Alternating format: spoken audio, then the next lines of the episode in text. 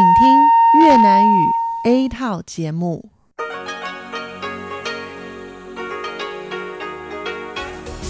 Đây là Đài Phát thanh Quốc tế Đài Loan RTI.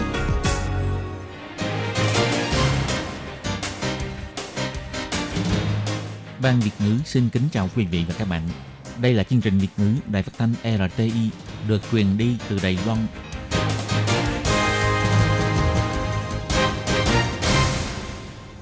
Nhi xin chào các bạn. Các bạn đang đón nghe chương trình của Ban Việt ngữ Đài Tiếng Nói RTI phát sóng từ Đài Loan.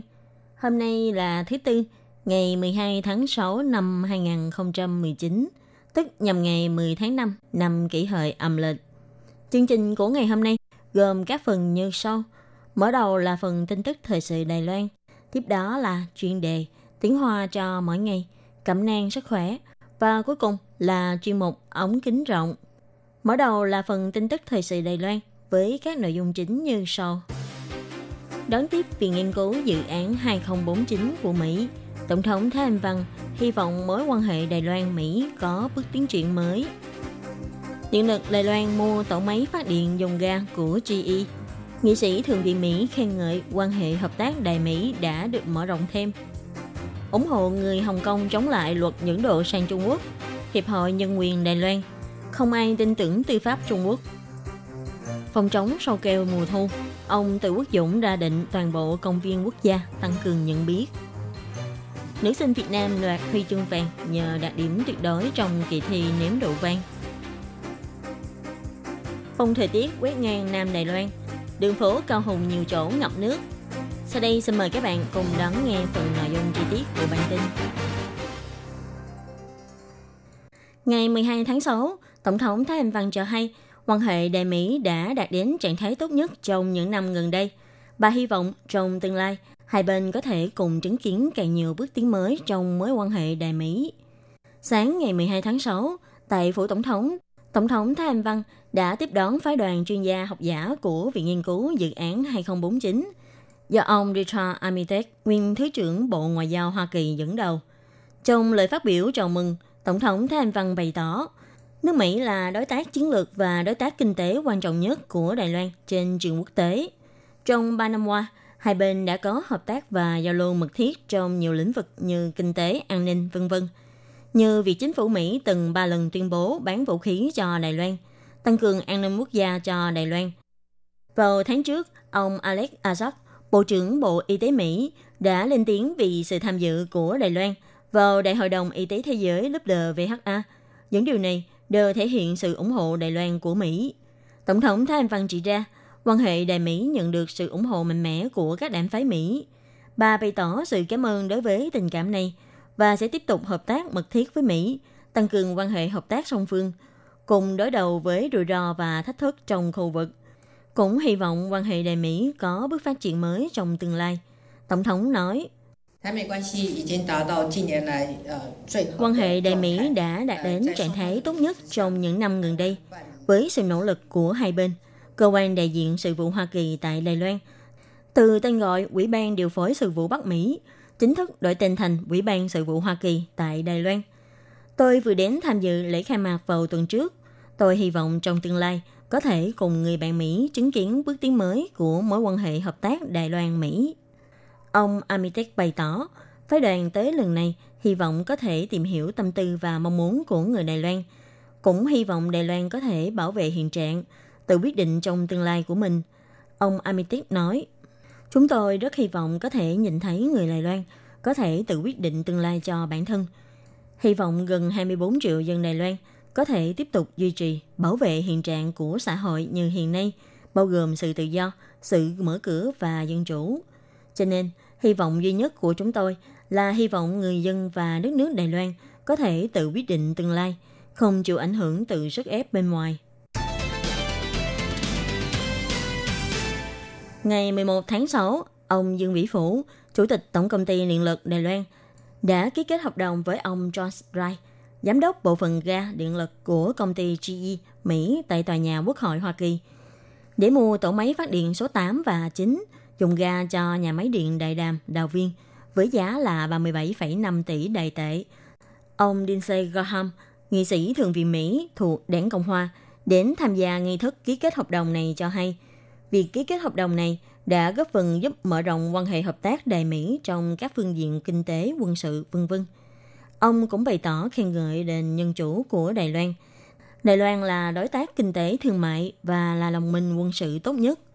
Ông Dương Vĩ Phủ bày tỏ, lần này mua hai tổ máy, mỗi tổ máy phát điện dùng ga có công suất 1,1 triệu kW. Dự kiến năm 2021-2023 sẽ bắt đầu đưa vào sản xuất, sẽ giúp ích rất nhiều cho điện lực Đài Loan trong việc cung cấp điện và cũng đáp ứng được nhu cầu cung cấp điện cho các doanh nghiệp Đài Loan quay về đầu tư. Thì nói đến vấn đề chuyển hướng năng lượng, ông Dương Vĩ Phủ cũng chỉ ra, chuyển hướng năng lượng là chính sách quan trọng của chính phủ. Ngoài gia tăng nhà máy phát điện dùng khí ga, còn tăng cường xây thêm quạt gió phát điện xa bờ và năng lượng mặt trời. Đã có khá nhiều công ty Mỹ đã tham gia vào kế hoạch chuyển hướng năng lượng của điện lực Đài Loan. Hy vọng trong tương lai sẽ có nhiều doanh nghiệp Mỹ tham gia hơn nữa. Hội đồng lập pháp Hồng Kông dự kiến ngày 12 tháng 6 sẽ thông qua lần 2 bản thảo sửa đổi điều lệ dẫn độ bỏ trốn.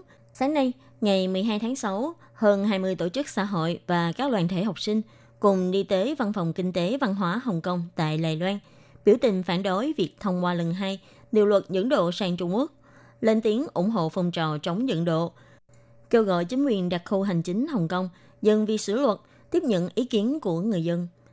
Các tổ chức xã hội như Hiệp hội xúc tiến dân quyền Đài Loan, Tổ chức Đài Loan tiến lên, Học viện Dân chủ người Hoa, vân vân đã cùng lên tiếng ủng hộ hành động Hồng Kông chống dẫn độ sang Trung Quốc. Bà Khâu Y Linh, thư ký trưởng Hiệp hội Nhân quyền Đài Loan cho hay, chính quyền đặc khu hành chính Hồng Kông có bổ sung thêm vào phần sửa đổi điều lệ dẫn độ phạm nhân bỏ trốn nội dung sự bảo đảm nhân quyền có hiệu lực pháp luật. Nhưng không có ai tin rằng tư pháp Trung Quốc có thể thực hiện được sự bảo đảm này – và sau khi sửa luật, liệu sẽ có thêm càng nhiều người cần được bảo vệ không? Chính phủ Đài Loan nên nhanh chóng xây dựng cơ chế thẩm tra, bảo vệ người tị nạn để ứng phó với tình hình có thể xảy ra. Ông Lai Trung Cương, người triệu tập của Tổ chức Liên hợp Dân chủ Kinh tế, đã kêu gọi phiên họp bất thường của Viện Lập pháp phải cho mời Viện Hành chính đến tiến hành báo cáo chuyên án và đưa ra lời phát biểu. Chính phủ nên nghiên cứu, soạn thảo và công bố mệnh lệnh khẩn cấp – dừng áp dụng một số nội dung thuộc điều lệ những độ tội phạm bỏ trốn đối với Hồng Kông và Macau, ưu tiên quản lý kiểm soát công chức Hồng Kông cũng như những công ty Hồng Kông chịu ảnh hưởng lớn của nguồn vốn Trung Quốc đến Đài Loan. Các nước cùng giám sát tình hình nhân quyền dân chủ của Hồng Kông, quyết định thu hẹp, hủy hay tiếp tục duy trì những vị thế của Hồng Kông khác với các tỉnh của Trung Quốc, bao gồm vị thế thuế quan độc lập, vị thế pháp luật đặc biệt và vị thế quốc tế đặc biệt để tránh Trung Quốc không ngừng có hành động gây tổn hại đến nền dân chủ, nhân quyền và hiện trạng pháp quyền của Hồng Kông. Sâu keo mùa thu Trung Quốc lần đầu tiên xâm nhập Đài Loan. Loại sau này là mối nguy hại lớn đối với các loại nông sản phẩm. Thủ tướng Tô Trinh Sương đã đa định thành lập tiểu ban ứng biến khẩn cấp nạn sâu keo mùa thu. Ông Tô Trinh Sương cho hay, loại sau này khác với dịch tả lợn, vì sau này có thể bay. Chúng có thể ăn cả ngô bắp lẫn lúa màu. Ngoài Ủy ban Nông nghiệp tăng cường tuyên truyền, ông Tô Trinh Sương cũng còn yêu cầu các công viên quốc gia, các trường học thuộc thẩm quyền quản lý của Bộ Nội chính, nông trường chịu sự quản lý của Ủy ban hỗ trợ xuất ngũ vân vân cũng phải có biện pháp phòng ngừa toàn diện. Trả lời phỏng vấn vào ngày 12 tháng 6, Bộ trưởng Bộ Nội chính ông Từ Quốc Dũng nói, ông đã có lệnh yêu cầu các công viên quốc gia phải tăng cường nhận biết cũng như tìm hiểu về tác hại do sâu keo mùa thô gây ra. Khi trả lời phỏng vấn, ông Trần Kế Minh, Phó Giám đốc Sở Kiến thiết Xây dựng chỉ ra, Sở Kiến thiết Xây dựng sẽ liên hệ với Ủy ban Nông nghiệp để tìm hiểu biện pháp phòng chống triệt để sâu keo mùa thu và truyền đạt lại cho ban quản lý và tình nguyện viên của các công viên quốc gia. Sau này, chỉ cần phát hiện sâu keo mùa thu trong công viên quốc gia sẽ có thể nhanh chóng diệt trừ trong thời gian sớm nhất. Trường Đại học Khoa học Kỹ thuật Long Hoa đã cử 5 sinh viên tham gia cuộc thi nếm mù rượu vang Đức Cup Ryan Taiwan 2019. Kết quả đạt thành tích một huy chương vàng, một huy chương đồng và ba giải khuyến khích. Trong đó, du học sinh Việt Nam Nguyễn Ngọc Hân hiện đang học thạc sĩ tại trường. Lần đầu tiên tham gia cuộc thi đã đoạt huy chương vàng nhóm dự thi quốc tế với số điểm tuyệt đối. Nguyễn Ngọc Hân vừa cười vừa nói, mọi người đều nói cô lần đầu dự thi, lúc luyện tập phải uống thử nhiều loại rượu hơn. Cuối cùng, đúng là bạn có uống nhiều hơn và còn từng uống say. Không biết đây có phải chính là bí quyết để giành chiến thắng không? Bạn Kim Tốn cho rằng những sinh viên dự thi đều rất nỗ lực, chẳng qua là do mình may mắn mới đoạt được huy chương vàng. Cuộc thi nếm màu rượu vang Đức Cup Ryan Taiwan 2019 với sự tham gia của hơn 100 thí sinh đến từ 15 trường đại học. Trong đó, nhóm thi quốc tế có rất nhiều thí sinh đến từ Malaysia, Macau, Hồng Kông, Việt Nam, Mông Cổ, cạnh tranh rất quyết liệt. Bạn Nguyễn Ngọc Hân đang theo học năm nhất chương trình thạc sĩ khoa ngoại ngữ ứng dụng của trường đại học Long Hoa nói, trước cuộc thi, đơn vị tổ chức cho mỗi trường tên của bốn loại rượu nho để các thí sinh có thể luyện tập nếm rượu. Khi thi đấu, sẽ chọn ngẫu hứng hai loại rượu để thí sinh trả lời câu hỏi. Bạn Nguyễn Ngọc Hân nói, bạn giám khảo có hỏi về độ chua, độ ngọt, tannin, khẩu vị. Loại đậu này có để trong thùng gỗ không? Hay hỏi thông tin gì khác? Ngoài ra, cũng sẽ hỏi loại đậu này ăn cùng với món nào là ngon nhất. Bạn đều phải viết ra. Sau khi công bố kết quả, khi Nguyễn Ngọc Hân được thông báo đoạt huy chương vàng, bạn cứ tưởng bạn bè đang nói đùa với mình. Bạn nghĩ lại, quá trình đến với cuộc thi này thật kỳ diệu. Vốn nhỉ, Nguyễn Ngọc Hân đang làm thêm tại khoa du lịch, làm trợ lý cho lớp chuyên ban vừa học vừa làm hướng Nam mới. Trong giờ thực hành, Ngọc Hân thường phải phiên dịch cho các bạn sinh viên Việt Nam. Lâu dần, Ngọc Hân bắt đầu thích thú rượu vang từ lúc nào cũng chẳng biết nữa. Cộng thêm trước đây, khi còn ở Việt Nam, bạn từng làm thêm tại khách sạn năm sao và quán bar. Nên khi được giáo sư Trung Nguyên Nguyên khuyến khích, bạn mới bắt đầu học kỹ năng nếm rượu vang chuyên nghiệp từ học kỳ này. Vì thế, tham gia cuộc thi lần này chủ yếu là để lấy kinh nghiệm, không ngờ mình lại đoạt giải nhất. Nguyễn Ngọc Hân đề cập, trong quá trình luyện tập không vất vả, nhưng từng vì nếm rượu mà bị say, may nhà bạn ở ngay trường nên đã tự đi về nhà. Ngọc Hân nói, em thật sự có uống nhiều hơn vì mọi người nói lần đầu dự thi em phải uống nhiều hơn thì mới có thể phân biệt được là loại rượu nào. Nguyễn Ngọc Hân rất thích xem chương trình ẩm thực. Bạn cho biết ẩm thực chính là đại diện cho văn hóa của một quốc gia. Bạn hy vọng sau khi tốt nghiệp thạc sĩ có thể ở lại Đài Loan làm việc. Mưa to như chút nước, mưa lớn ập xuống miền Nam Đài Loan. Cả con đường trước cửa trường Đại học Khoa học Kỹ thuật Thủ Đức tại khu Yến Sào, thành phố Cao Hùng, nước ngập như sông. Xe hơi đi qua khiến nước bắn lên tung tóe.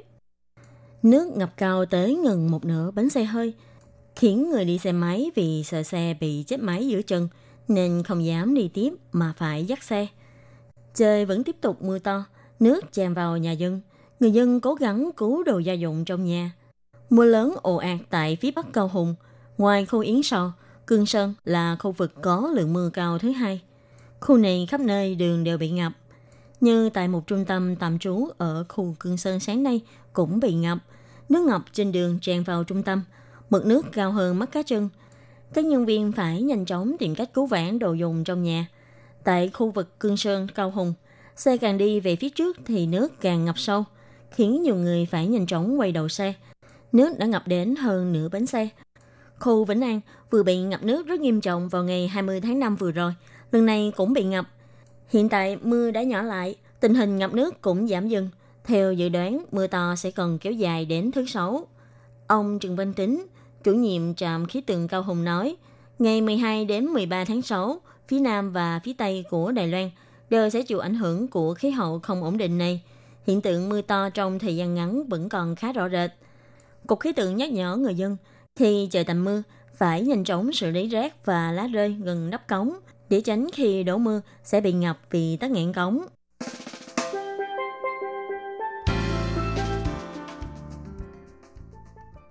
Các bạn thân mến, bản tin thời sự Đài Loan hôm nay do Khí Nhi biên tập và thực hiện đến đây là kết thúc. Cảm ơn sự chú ý lắng nghe của quý vị và các bạn. Xin hẹn gặp lại các bạn trong các chương trình kỳ sau. Xin mời các bạn tiếp tục đón nghe các phần tiếp theo của chương trình Ban Việt ngữ Đài ATI. Xin thân ái chào tạm biệt các bạn.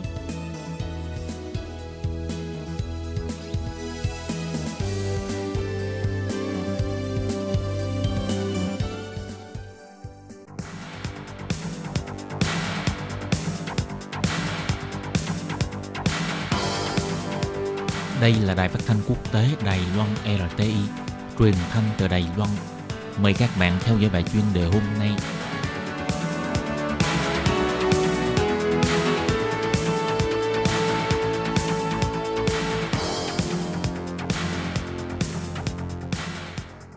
Hello, tôi Kim xin kính chào các bạn. Hoan nghênh các bạn đã đến với bài chuyên đề ngày hôm nay. Các bạn thân mến, trong bài chủ đề hôm nay, chúng ta hãy cùng nhau tìm hiểu đề tài chế độ quản lý, điều trị bệnh và phòng dịch của Trung Quốc phải được cải thiện mới có hiệu quả ngăn chặn phòng chống dịch bệnh lan tràn khắp nơi. Và sau đây tôi Kim xin mời các bạn cùng đón nghe nội dung chi tiết nhé.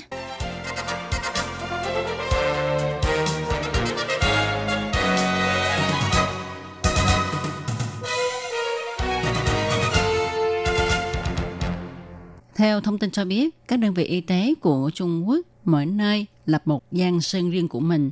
Chủ nghĩa bảo hộ địa phương và thủ lợi ngay trước mắt đã xảy ra một cách nghiêm trọng, gây nên tình trạng là họ không liên lạc chặt chẽ với nhau. Chính phủ Trung Quốc lại hay che giấu tình hình dịch bệnh. Tất cả các nhân tố này là nguyên nhân của các trận dịch truyền nhiễm xảy ra. Sự qua lại nhộn nhịp giữa người dân Đài Loan và người dân Trung Quốc, tức là giữa hai bờ eo biển Đài Loan, đã làm cho bệnh truyền nhiễm càng dễ lây lan, phát tán. Để đối kháng với dịch bệnh, thì việc các bệnh viện có liên lạc chặt chẽ với nhau hay không, vấn đề này có liên quan đến dịch bệnh, có phải là sẽ được ngăn chặn hoặc là không khống chế được tình hình dịch bệnh là mấu chốt vô cùng quan trọng.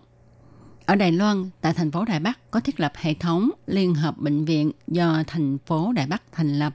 Sự liên lạc giữa các đơn vị y tế này rất chặt chẽ. Nhìn ngược về phía Trung Quốc, vì sự phản đối của những người thụ lợi, họ không chịu tăng cường sự liên lạc về thông tin y học, làm cho chất lượng trị liệu bệnh bị lôi theo chiều hướng không tốt. Tình trạng giá thuốc men quá đắt không thể nào cải thiện được – thậm chí tạo nên thông tin về dịch bệnh không rõ ràng. Vào trận đại dịch SARS 6-7 năm trước, đó cũng là do Trung Quốc che giấu thông tin về dịch bệnh nên đã làm cho Hồng Kông và Đài Loan mất đi sự phòng bệnh trước khi bệnh dịch lan tràn đến. Cũng như vấn đề lao phổi trước kia mà Sở Y tế Đài Loan phải lúng túng vì các thông tin về dịch bệnh này của Trung Quốc không xác thực cũng đã làm tăng thêm sự khó khăn trong việc phòng chống dịch lao phổi của Đài Loan. Hiện nay, những thông tin về điều trị y học của Trung Quốc đã được cải thiện nhiều so với trước kia. Ví dụ như hiện nay có một số vấn đề gì phát sinh, Trung Quốc cũng đã có thông báo với Hồng Kông, Macau và gián tiếp thông báo với Đài Loan. Do phương tiện giao thông ngày càng tiện lợi và người dân hai bên qua lại nhiều với nhau, cho nên những vấn đề dịch bệnh ở Trung Quốc có thể nhanh chóng lây lan đến Đài Loan. Còn một vấn đề nữa đó là Trung Quốc do lo sợ đến ảnh hưởng kinh tế. Cho nên mỗi khi mà dịch bệnh xảy ra, nếu che giấu được thì Trung Quốc cố gắng che giấu, không cho mọi người biết. Điều này sẽ khiến cho dịch bệnh lây lan nhanh chóng và nguy hiếp đến các nước lân cận.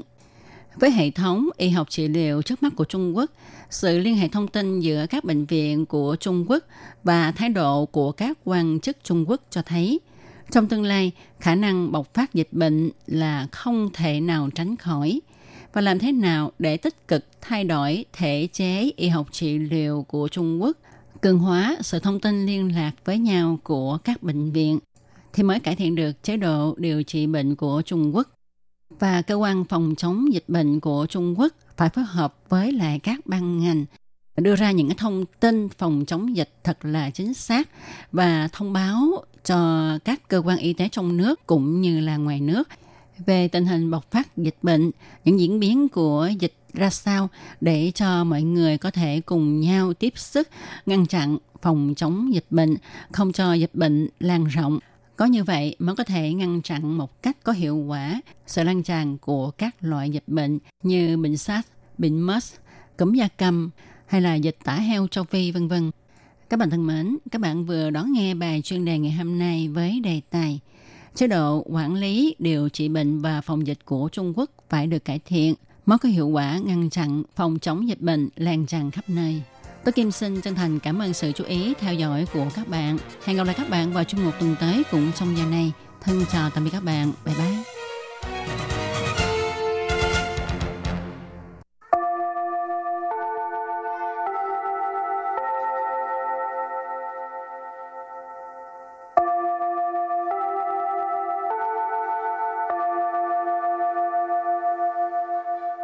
Xin mời quý vị và các bạn đến với chuyên mục Tiếng Hoa cho mỗi ngày do Lệ Phương và Thúy Anh cùng thực hiện.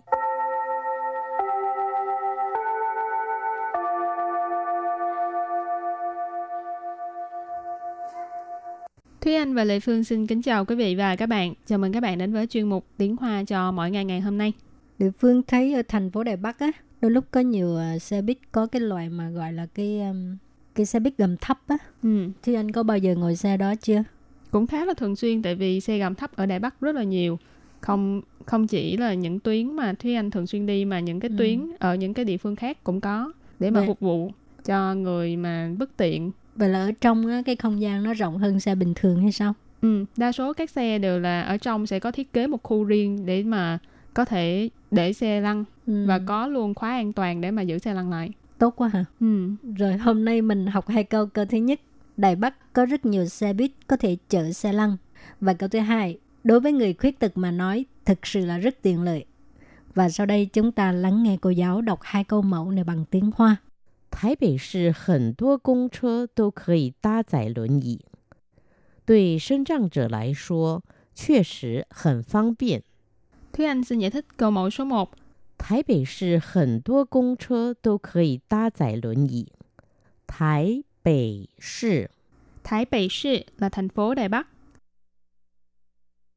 很多 Hình tua là rất nhiều. 公车 Công sơ là xe buýt, xe công cộng. 都可以 Tô khở gì là đều có thể. 搭载 Ở đây là chở. 轮椅。 Luẩn gì là xe lăn. Và sau đây chúng ta hãy cùng lắng nghe cô giáo đọc lại câu mẫu này bằng tiếng Hoa. 台北市很多公车都可以搭载轮椅。台北市很多公车都可以搭载轮椅。 Câu này có nghĩa là Đài Bắc có rất nhiều xe buýt có thể chở xe lăn. Và câu thứ hai, đối với người khuyết tật mà nói, thực sự là rất tiện lợi. 对身障者来说，确实很方便。 Sau đây Lê Phương xin giải thích câu 2. 对身障者来说， Tuệ, sinh trang trở lại số tức là đối với người khuyết tật mà nói. Sinh trang trở tức là身心障碍者 là người khuyết tật. 确实 Sự sự tức là xác thực. 很方便。 Hình phán biện có nghĩa là rất tiện lợi. Phán biện có nghĩa là tiện lợi ha. Và sau đây chúng ta lắng nghe cô giáo đọc câu mẫu này bằng tiếng Hoa. 对身障者来说，确实很方便。对 身障者来说，确实很方便。 Câu vừa rồi là đối với người khuyết tật mà nói thực sự là rất tiện lợi. Và sau đây chúng ta hãy cùng đến với phần từ vựng mở rộng.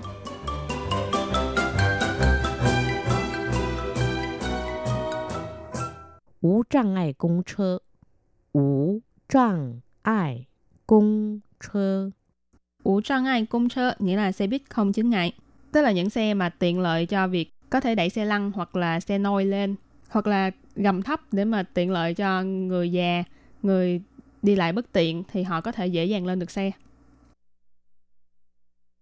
Tí tỷ phản công chơ Tí tỷ phản công chơ Tí tỷ phản công chơ Xe buýt gầm thấp. Suối chào suối thỉnh 随叫随停，随叫随停。 Suy chào suy thiện, tức là gọi là dừng ngay. Và sau đây chúng ta hãy cùng đặt câu với các từ vựng mở rộng này. Từ đầu tiên là ủ trang ai công chơ, nghĩa là xe buýt không chứng ngại. Thái Bắc 越来越多无障碍公车，照顾市民的不同需求。台北越来越多无障碍公车，照顾市民的不同需求。 Câu này có nghĩa là Đài Bắc càng lúc càng nhiều xe buýt không chướng ngại, chăm sóc cho nhu cầu khác nhau của người dân thành phố. Thái Bệ là Đài Bắc, Yue lại Yue Tua là càng lúc càng nhiều, Trao Cụ là chăm sóc, Sư Miễn là người dân thành phố, Bù Thổng là không giống nhau, Xu chỗ là nhu cầu, cho nên Trao Cụ Sư Miễn tờ Bù Thổng Xu chỗ là chăm sóc cho nhu cầu khác nhau của người dân thành phố. Rồi tiếp tục đặt câu cho từ Ti tì phản công chơ, xe buýt gầm thấp Đi tỷ phản công车 让残障人士上下车时更方便。滴滴盘公车让残障人士上下车时更方便. Câu này có nghĩa là uh, xe buýt gầm thấp giúp cho người khuyết tật tiện lợi hơn khi lên xuống xe. Tí tì phản công sơ tức là xe buýt gầm thấp. Chán trang人士 tức là người khiếm khuyết, người khuyết tật. Sang xa chơ tức là lên xuống xe ha. Sang chơ, xa chơ, lên xe, xuống xe.更方便tức là càng tiện lợi hơn. Phương tiện tức là tiện lợi. Và sau đây đặt câu cho từ cuối cùng là suy giao suy thiện, tức là gọi là sẽ dừng ngay. Thảo Yuan 机场内有爱心服务车，随叫随停，有需要的人都可以使用。桃园机场内有爱心服务车，随叫随停， 有需要的人都可以使用。Câu này có nghĩa là bên trong sân bay đầu viên có xe tình thương, gọi là sẽ dừng ngay. Những người có nhu cầu đều có thể sử dụng. Thảo Yuan Chi Trạng là sân bay đầu viên. Này là bên trong, cho nên Thảo Yuan Chi Trạng này là bên trong sân bay đầu viên. Ai xin phục vụ chơ, đây là tên của một loại xe uh, dùng để phục vụ ở trong sân bay đầu viên. Là xe này sẽ hỗ trợ cho những người hành khách uh, đi lại bất tiện hay là những người lớn tuổi có nhu cầu cần phải di chuyển xa từ ga này đến ga kia. Dù suy giao từ rịnh là những người có nhu cầu. Ở đây là chỉ những người như là người đi lại bất tiện, người già, trẻ em vân vân. Tô khở gì sử dụng. Sử dụng là sử dụng. Khở gì là có thể, cho nên tô khở gì sử dụng là đều có thể sử dụng. Học, trước khi chấm dứt bài học hôm nay, xin mời các bạn ôn tập lại hai câu mẫu.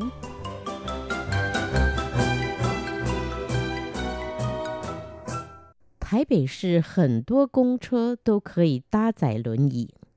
台北市，台北市 là thành phố Đài Bắc. 很多，很多 là rất nhiều. 公车，公车 là xe buýt, xe công cộng. 都可以，都可以 là đều có thể. 搭载 ở đây là chở. 轮椅， Luẩn dị là xe lăn. Và sau đây chúng ta hãy cùng lắng nghe cô giáo đọc lại câu mẫu này bằng tiếng Hoa. 台北市很多公车都可以搭载轮椅。台北市很多公车都可以搭载轮 椅。 Câu này có nghĩa là Đài Bắc có rất nhiều xe buýt có thể chở xe lăn. Và câu thứ hai, đối với người khuyết tật mà nói, thực sự là rất tiện lợi. 对身障者来说，确实很方便。 Sau đây Lê Phương xin giải thích câu 2. 对身障者来说， Tuệ, sinh trang trở lại số tức là đối với người khuyết tật mà nói.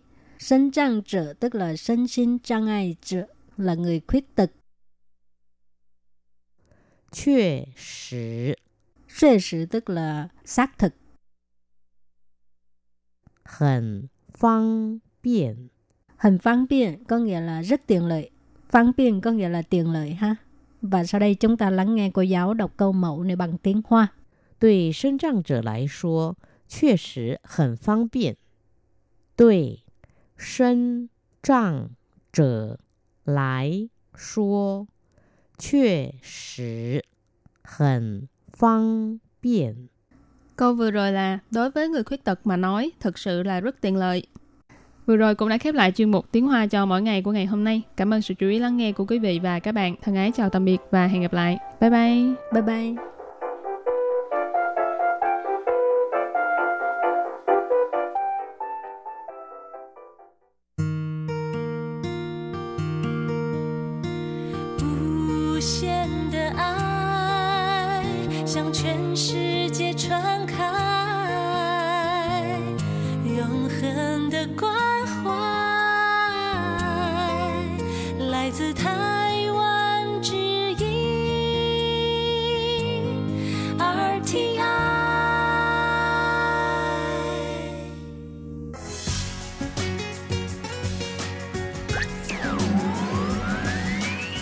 Quý vị đang đón nghe chương trình Việt ngữ Đài RTI truyền thanh từ Đài Loan.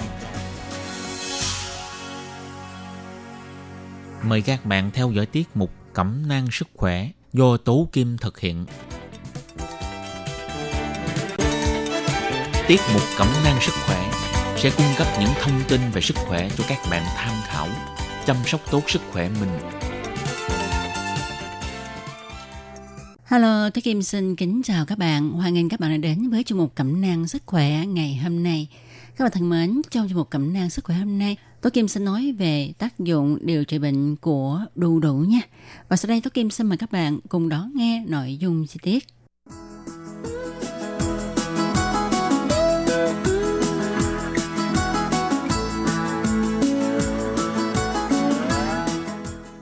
Các bạn thân mến, trước khi tìm hiểu những tác dụng điều trị bệnh của đu đủ, thì chúng ta hãy cùng nhau tìm hiểu xem đu đủ còn có những tên gọi gì khác nhau và thành phần dinh dưỡng của đu đủ như thế nào nhé.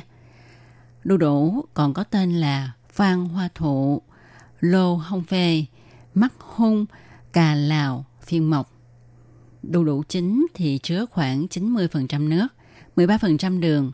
Đu đủ không có tinh bột, có nhiều carotenoid, axit hữu cơ, vitamin A, vitamin B, vitamin C, protein có 0,9% chất béo, cellulose 0,5%, canxi 35mg, phosphor 32mg, magie, sắt, thiamin, ribolavin. Thành phần bay hơi là các abua monotepen, các chất dẫn xuất furanic của linadot, isothiocyanat, benzene, các glycosid thơm và glycotrobeolin. Đu đủ xanh ngoài các chất có trên còn chứa 4% chất nhựa mũ lactase màu trắng đục là hỗn hợp của nhiều proteasa, một loại men tiêu hóa chất đạm. Trong đó chất chủ yếu là papain. Một cái đu đủ trong một năm cho khoảng 100 gram nhựa mũ. Lấy nhựa khi quả còn non trên cây. Trái đu đủ chưa chín nấu canh rất ngon, bổ và có tác dụng làm tan sạn thận, sỏi mật, trị sốt rét rừng, sốt kinh niên, trị rắn độc cắn, trị bệnh trường phong hạ huyết, giúp nhuận tràng, tiêu tích trệ, lợi trung tiện, lợi tiểu, tẩy dung, trị di, mộng tinh, hược tinh, trị ho gà. Mũ Papa Ines làm tan protein, nó có thể làm mềm thịt, giúp tiêu hóa, ướp thịt, ướp cá 20 phút trước khi nấu, ăn không còn gây dị ứng. Lá, thân, vỏ trái xanh chứa heterosis sinh ra HCN độc, nhưng mà nấu chín thì bay mất không còn độc nữa. Hột thì chứa capen đắng, có tác dụng làm bớt sự co rút của tim, hạ huyết áp mà không có tác động khác không tốt, dùng để trợ tim và lợi tiểu. Capen còn có tính trừ amid, sáng lãi. Hột non có tính giảm thụ các tác động làm giảm sự cử động của tinh trùng, không chui vào trứng được, chỉ chống thụ thai khi dùng. Ngưng thì sẽ thụ thai trở lại.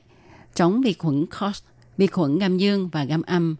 Thật ra thì các bộ phận của cây đu đủ đều có tác dụng uh, làm thuốc mà bộ phận dùng làm thuốc của đu đủ trong nhân dân và trong tân dược thì gồm có rễ, lá, hoa, hạt và nhựa.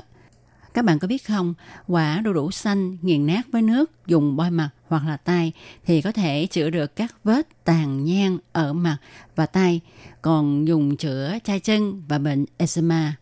Đu đủ còn dùng trong kỹ nghệ chế bia, thực phẩm. Lá đu đủ dùng để gói những thịt gà cứng để khi nấu thì thịt gà nó mềm nhanh hơn.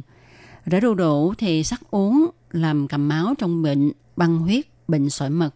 Hoa đu đủ đực tươi hoặc là phơi khô, hấp với đường phèn dùng để chữa bệnh ho, viêm, cuốn phổi khàn tiếng hoặc là mất tiếng ở người lớn. Với trẻ em thì hái 5 đến 10 hoa đực sao vàng cho đường phèn hấp hoặc là chân trong nồi cơm cạn nước để trẻ uống trong một ngày. Đu đủ chín thì coi là một món ăn bồi bổ và giúp sự tiêu hóa các chất thịt với các loại thịt xương cứng, người ta thường dùng quả đu đủ xanh cho vào để cho thức ăn mau nhừ, mau nhuyễn. Đu đủ có thể coi là thần dược bởi nhiều bộ phận của cây đu đủ không những được dùng làm thức ăn mà còn được dùng làm thuốc chữa nhiều bệnh như bệnh tim, chứng mất ngủ, hay hồi hộp, đau lưng mỏi gối, viêm dạ dày mãn tính, vân vân. Nếu bạn bị chứng ít ngủ hay hồi hộp thì chúng ta hãy lấy đu đủ chín, chuối, cà rốt, mỗi thứ 100 gram, xay với nước dừa non nạo, thêm mật ong cho đủ ngọt, uống cách ngày. Ăn đu đủ thường xuyên có tác dụng bổ máu, giúp hồi phục gan ở người bị sốt rét. Bà mẹ nuôi con bằng sữa mẹ cũng thường ăn chân giò hầm đu đủ xanh để có nhiều sữa. Dân gian thì dùng hạt đu đủ đực để chữa hen phế quản bằng cách chân hoặc là hấp cơm cho trẻ uống. Do có nhiều vitamin C và catoren nên đu đủ có tác dụng chống oxy hóa, tăng sức đề kháng cho cơ thể. Người ta còn dùng nhiều bộ phận của cây đu đủ để làm thức ăn và làm thuốc. Có công trình nghiên cứu còn cho rằng hạt đu đủ có thể chữa được bệnh tim. Theo rất nhiều nghiên cứu, đu đủ có tác dụng tốt cho việc phòng ngừa bệnh tim mạch ở những người mắc bệnh đái tháo đường, bệnh sơ vữa động mạch vì đu đủ có chứa nhiều chất chống oxy hóa như vitamin C, vitamin E và vitamin A. Các dưỡng chất này có tác dụng ngăn ngừa quá trình oxy hóa cholesterol, hạn chế các mảng tiểu cầu do quá trình oxy hóa cholesterol tạo ra bám vào thành mạch máu, gây tắc nghẽn mạch máu và làm máu không lưu thông được. Vitamin E và vitamin C của đu đủ kết hợp tạo ra hợp chất có tên là paraosonas hay còn gọi là enzyme có thể ức chế quá trình oxy hóa tạo ra các cholesterol xấu. Ngoài ra, đu đủ còn là loại quả giàu chất xơ nên có tác dụng làm giảm mỡ máu. Riêng axit folic có trong đu đủ có tác dụng làm chuyển hóa homocysteinic thành axit amino cần thiết như là cysteine hoặc là methionine. Nếu không được chuyển hóa thành homocysteine, có thể gây phá hủy trực tiếp các mạch máu, thậm chí nếu cao thì có thể gây đau bệnh tim hoặc đột quỵ. Rồi à, từ lâu khoa học cũng đã nghiên cứu và phát hiện, thấy là khi chúng ta ăn đu đủ thì có tác dụng tốt cho việc ngăn ngừa ung thư kết tràng. Chất xơ có trong đu đủ có thể thu gom các độc tố gây bệnh trong kết tràng và bảo vệ tế bào khỏe mạnh trước nguy cơ bị nhiễm bệnh. Ngoài ra trong đu đủ còn có chứa các dưỡng chất như là folate, vitamin C, beta carotene, vitamin E có tác dụng giảm thiểu bệnh ung thư kết tràng, đặc biệt là ngăn ngừa sự tấn công của các gốc tự do gây tổn thương ADN. Vì vậy, tăng cường ăn đu đủ cũng là một biện pháp phòng ngừa ung thư kết tràng rất tốt cho mọi người. Rồi thì trong đu đủ còn có chứa hai hợp chất quan trọng nữa và hai hợp chất này có tên là papain và trimopapain. Đây là hai loại enzyme tiêu hóa protein một cách hiệu quả. Nó có tác dụng làm giảm quá trình viêm nhiễm và làm lành các chấn thương. Ngoài ra, đu đủ còn chứa nhiều vitamin C, E và beta-carotene nên có tác dụng phòng ngừa viêm nhiễm ở mức độ cao nhất. Theo nghiên cứu thì mặc dù chúng ta sử dụng liều vitamin C cao có thể làm tăng nguy cơ bệnh loãng xương, nhưng vitamin C có trong thực phẩm, đặc biệt là trong đu đủ, có tác dụng bảo vệ cơ thể trước nguy cơ mắc bệnh polyarthritis. Đây là một dạng bệnh viêm khớp dạng thấp Kết luận trên được dựa theo nghiên cứu với hơn 20.000 người sử dụng vitamin C có trong đu đủ và phát hiện thấy có tác dụng rất cao trong việc ngăn ngừa viêm nhiễm gây đau nhất ở người bệnh.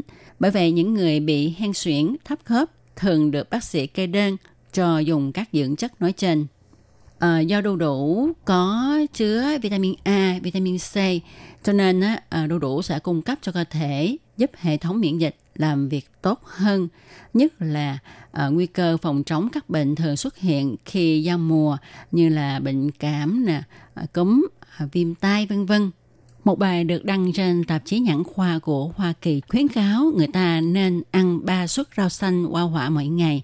Mỗi suất tương đương với một bát nhỏ thì sẽ giảm được nhiều nguy cơ mắc bệnh thoái hóa điểm vàng có liên quan đến tuổi tác cụ thể sẽ làm giảm được tới 36% nguy cơ so với những người chỉ ăn 1 đến 1,5 suất. Loại quang hỏa tốt nhất để ngăn ngừa bệnh thoái hóa điểm vàng có liên quan đến tuổi tác bao gồm cà rốt, đu đủ. Vì đây là loại quả có chứa nhiều vitamin C, vitamin A, vitamin E, carotenoid, chất chống oxy hóa. Chúng ta có thể chế biến đu đủ dưới dạng salad, nước ép hoặc là ăn trực tiếp. Còn đối với những người nghiện hút thuốc lá hoặc là những người phải sống trong môi trường có khói thuốc lá, tức là hút thuốc thụ động ha, thì chúng ta cũng nên bổ sung những thực phẩm giàu vitamin A, trong đó có đu đủ. Theo nghiên cứu của các chuyên gia ở trường đại học Kansas, Hoa Kỳ cho thấy, đây là dưỡng chất có tác dụng ngăn ngừa bệnh viêm nhiễm phổi và bệnh khí phế thủng do hợp chất carcinogen trong khói thuốc lá và benzopyridine trong khói thuốc lá gây ra. Nó làm tăng nguy cơ thiếu hụt vitamin A ở con người, nhất là ở nhóm người cao tuổi.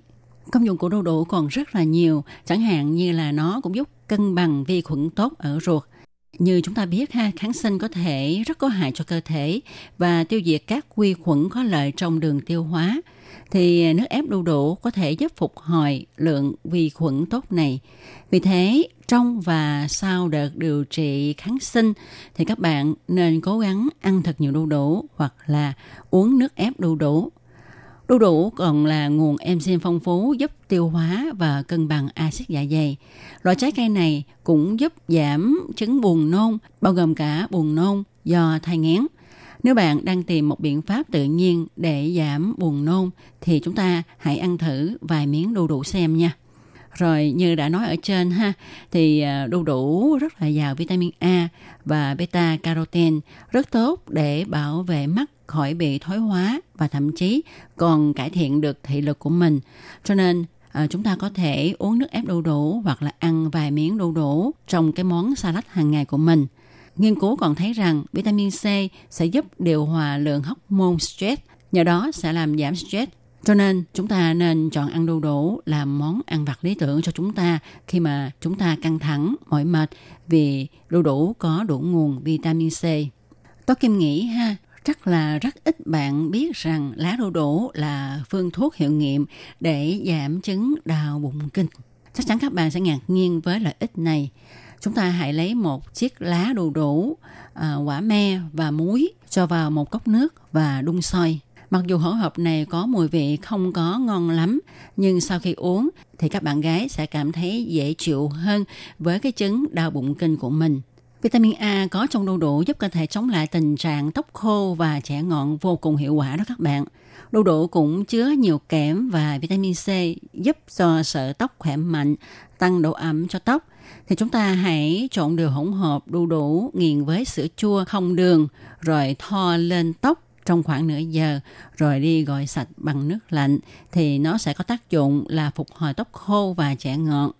Rồi những ai có nếp nhăn ở vùng mí mắt, khóe miệng khiến cho gương mặt của chúng ta trông già nua và thiếu sức sống thì các bạn hãy thử sử dụng hỗn hợp đu đủ và yến mạch Chúng ta trộn thật đều một muỗng canh bột yến mạch với nửa quả đu đủ cho đến khi mềm nhuyễn rồi đắp lên mặt khoảng 10 phút sau đó rửa bằng nước ấm thì nó sẽ giảm bớt cái nếp nhăn dưới mắt à, dưới miệng của mình ha.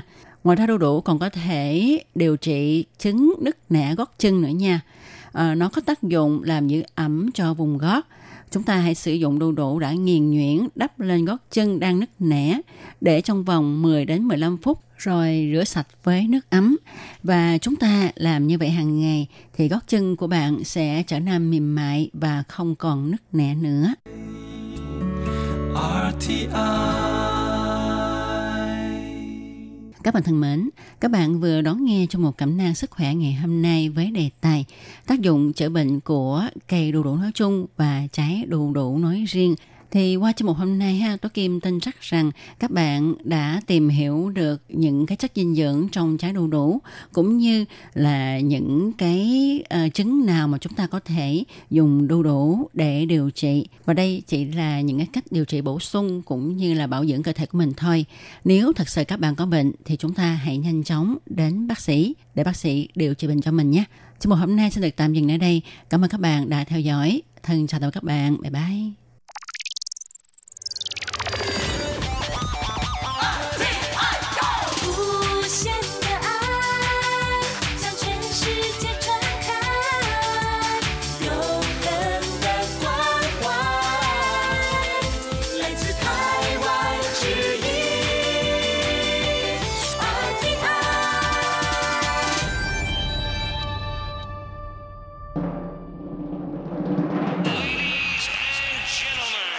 Vị đang đón nghe chương trình Việt ngữ Đài RTI truyền thanh từ Đài Loan.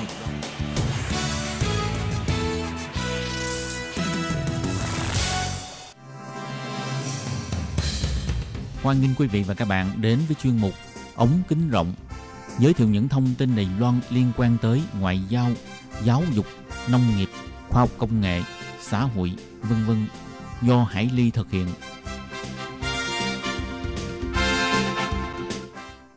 Các bạn thân mến, Hải Ly xin chào các bạn.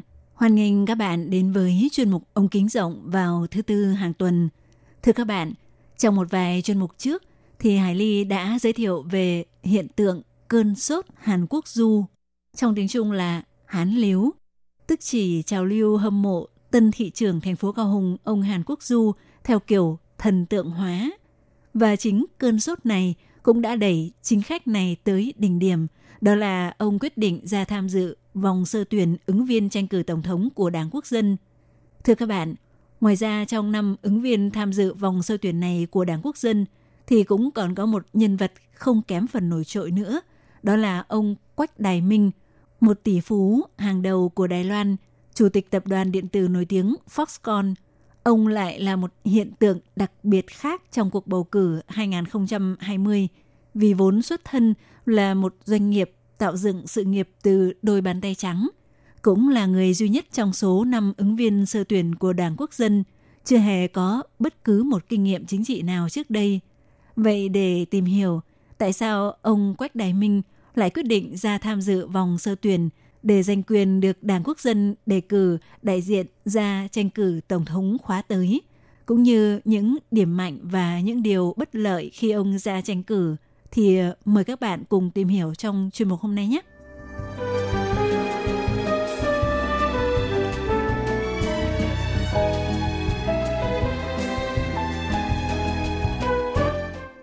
Các bạn thân mến, thì ờ, trước tiên Hải Ly xin giới thiệu đến các bạn tiểu sử sơ lược của ông Quách Đại Minh để chúng ta cùng tìm hiểu nhé.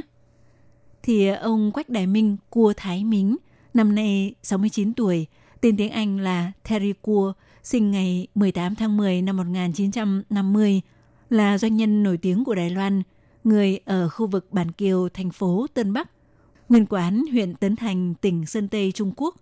Ông vốn từng học tại trường cấp 2 công lập Bản Kiều, rồi sau đó tiếp tục học chuyên ngành quản lý vận chuyển hàng không của hệ trung cấp 5 năm sau trung học cơ sở. Ông là CEO kiêm Chủ tịch Hội đồng Quản trị Tập đoàn Công nghệ Foxconn, là tỷ phú hàng đầu của Đài Loan. Vào ngày 17 tháng 4 vừa rồi, ông đã chính thức tuyên bố sẽ tham dự vòng sơ tuyển ứng viên tranh cử Tổng thống của Đảng Quốc dân. Các bạn thân mến, thì vào trước lúc ông Quách Đại Minh chính thức tuyên bố ra tranh cử Tổng thống Trung Hoa Dân Quốc, thì nhiều thông tin đài báo đã đăng tin bài với cái tít khá thú vị. Đó là ông quyết định ra tranh cử là vì được vị thần ma tổ ma dù thác mộng. Tuy nhiên thì ờ, không phải như nhiều người nghĩ rằng vốn ông đang tập trung lãnh đạo vương quốc kinh doanh của mình, nhưng sau khi được ma tổ thác mộng thì ờ, lập tức quyết định ra tranh cử. Mà đương nhiên, ông đã nung nấu ý định này từ trước bởi vì bản thân ông có một linh cảm rằng mình có một uh, sứ mệnh đặc biệt.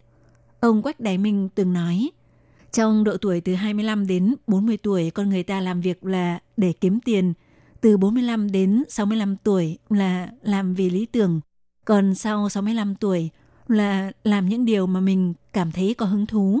Năm nay ông đã 69 tuổi, ra tranh cử tổng thống không phải là để cho vui mà là vì lý tưởng, Do vậy, việc thần ma tổ thác mộng hoặc những linh cảm về tâm linh chỉ là một trong những điều hun đúc ông đưa ra quyết định cuối cùng mà thôi. Ngoài ra, khi trả lời cuộc phỏng vấn chuyên đề của tạp chí Commonwealth của Đài Loan vào ngày 7 tháng 5, ông Quách Đại Minh cũng trả lời cho biết, thực ra trong thời gian một vài tháng trước khi chính thức tuyên bố ra tranh cử, ông đã từng đàm đạo với những nhân sĩ quan tâm tới chính sự Đài Loan – và có cảm nhận rằng hiện tại Đài Loan đang đứng trước hai nguy cơ. Thứ nhất là nguy cơ về sự bấp bênh giữa chiến tranh và hòa bình. Thứ hai là nguy cơ bởi cuộc chiến tranh thương mại Trung Mỹ, trong đó một bên là cuộc chiến tranh thực thể và một bên là cuộc chiến tranh trừu tượng về kinh tế. thì ờ, trong hai cuộc chiến này, Đài Loan chắc chắn không thể nào đứng ngoài cuộc được.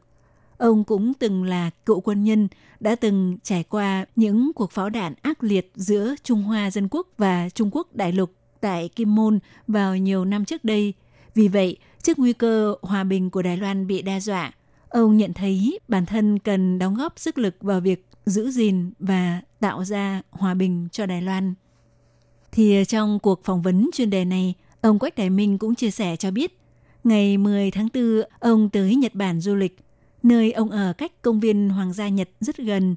Khi đó, hoa anh đào nở rất đẹp, nên ông đã đi thăm công viên này và đội chiếc mũ có hình quốc kỳ Trung Hoa Dân Quốc. Trong hành trình ngày hôm đó, ông có hai tiếng đồng hồ rỗi rãi nên đã ngồi lại ngẫm nghĩ về một số điều. Trước hết, ông nghĩ tới việc chính phủ Nhật Bản tuyên bố từ ngày 1 tháng 5 năm 2019, nước này sẽ chuyển sang niên hiệu mới gọi là lệnh hòa. Và ông nghĩ ngay đến ý nghĩa của từ lệnh hòa lỉnh hứa, có nghĩa là mong muốn hòa bình và chấm dứt chiến tranh.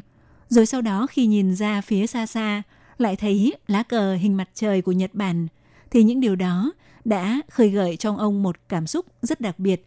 Trong lòng ông tự hỏi tương lai của Đài Loan là gì? Và tự nhủ có thể là chiến tranh, cũng có thể là hòa bình. Rồi lại tiếp tục nghĩ đến hoa anh đào với ý nghĩa là tình yêu và hòa bình. Ông nói ông cũng đã dùng điện thoại di động ghi lại những cảm xúc của mình lúc đó. Và đó chính là thời khắc ông đưa ra quyết định sẽ tranh cử Tổng thống Đài Loan năm 2020. Ông Quách Đại Minh lấy 8 chữ hòa bình, ổn định, kinh tế, tương lai làm giá trị hạt nhân cho bản thân. Và thứ tự của 8 chữ này cũng rất quan trọng.